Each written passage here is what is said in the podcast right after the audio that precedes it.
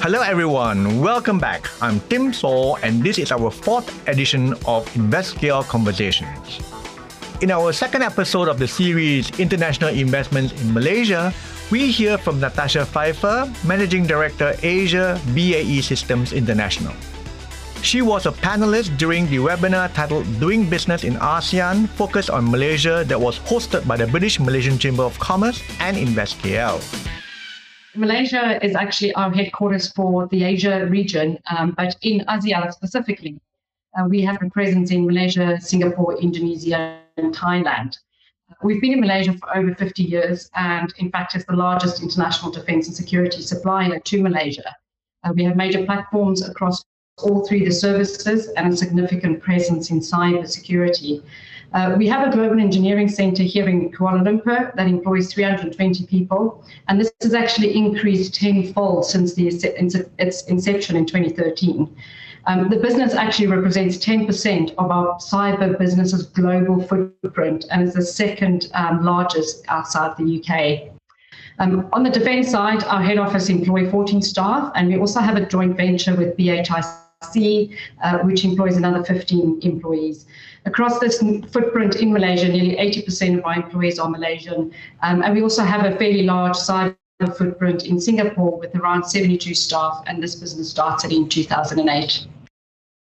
All businesses have been impacted by COVID 19. What is BAE doing to mitigate this in Malaysia?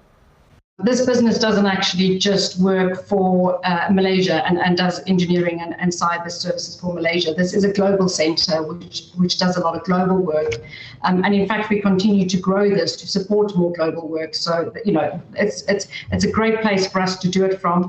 Um, the majorities of those roles are high tech, um, and Malaysia does offer a great talent pool. Um, 75% of our high tech roles are filled by Malaysians, 23 is, is from actually regional in ASEAN, uh, and we only have a 2% expat specialist. Um, so for me, Malaysia provides great diversity, good infrastructure, uh, competitive real estate prices, um, government support through tax exemptions, you know, English language, etc. Those are all absolute great benefits for us to to run such a centre out of Malaysia. Um, for me personally, from a head office perspective perspective who manage Asia from here.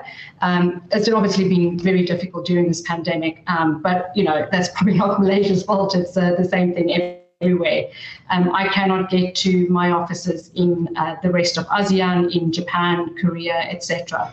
Um, but that's a you know that's a challenge that I think everyone has been facing when they are uh, sitting in one country and, and managing teams and customers um, from across the, the place. We're working very closely with the, the three forces to come up with new and innovative ideas to help them through these tough economic um, times you know, instead of buying new equipment, uh, you know, upgrades, we're offering upgrades. We continue to support um, the Hawk aircraft.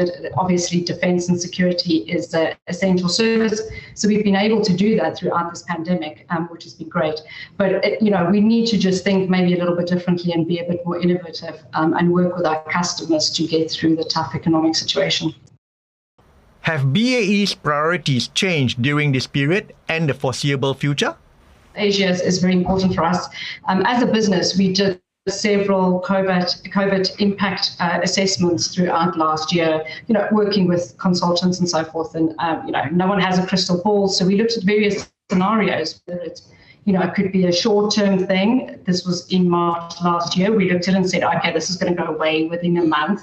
And, and so we looked forward. Um, and, and I'm sort of just generally looks at um, security and where we sit. Um, won't say too much about that, but we are in a in a fairly interesting place in the world um, with various countries that don't necessarily um, get along with each other. Uh, so you can imagine there's a there's a lot of nervous governments and, and nervous um, countries around uh, the Asia region. So um, from our perspective, you know, defence and security budgets across the region has not really changed. Some of the Southeast Asia countries do have a, a, little bit more of economic pressure. And as I mentioned earlier, there's ways and innovative ideas how we can work through that.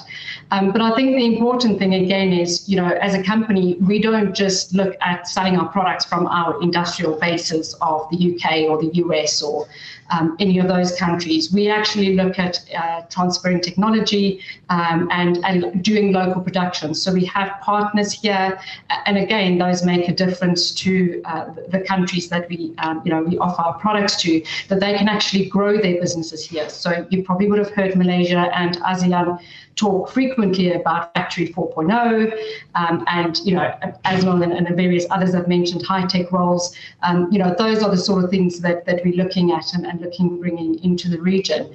Um, interestingly, I would say our Global Engineering Centre um, productivity has actually increased during this time of working at home. You can imagine these are very high-tech um, folks working behind a computer, um, you know, developing various things which, which I cannot go into, but um, they and, and that's mainly due to no commute and less illness. So um, interestingly, you know that that productivity has gone up for us.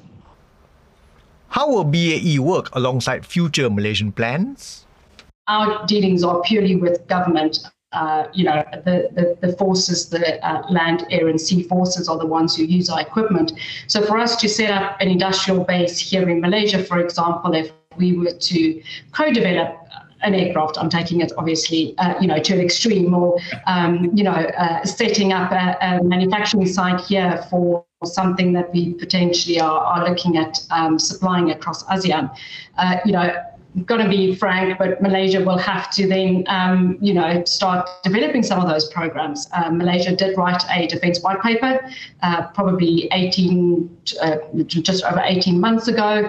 Um, some of those things are on track, uh, but some not. And hence my point earlier about we really try and work very closely uh, with the forces and the government to help them. Um, defence is Security is extremely important for Malaysia for as a nation, um, and some of the equipment does need to be uh, changed or upgraded. Uh, they all know that, um, but I think there's other areas that that we as a company can look at as well. Um, pilot training is is a big thing at the moment across the region. Is there a way that um, you know we could do something bigger with ASEAN or even wider in Asia um, that doesn't necessarily, you know, is just for Malaysia and therefore they can work together. Um, you know, we've got the FPDA, uh, Five Power Defence Agreement. Those nations can work closer together. Um, so it, it is uh, it's ongoing conversations with, with the government, but as I say, it's you know very different to retail, so a little bit more complex, unfortunately. The opportunity and ability to provide high tech talent is an advantage for all Malaysians. This podcast is brought to you by InvestKL. Stay tuned for our next episode as we speak to another multinational. Thank you.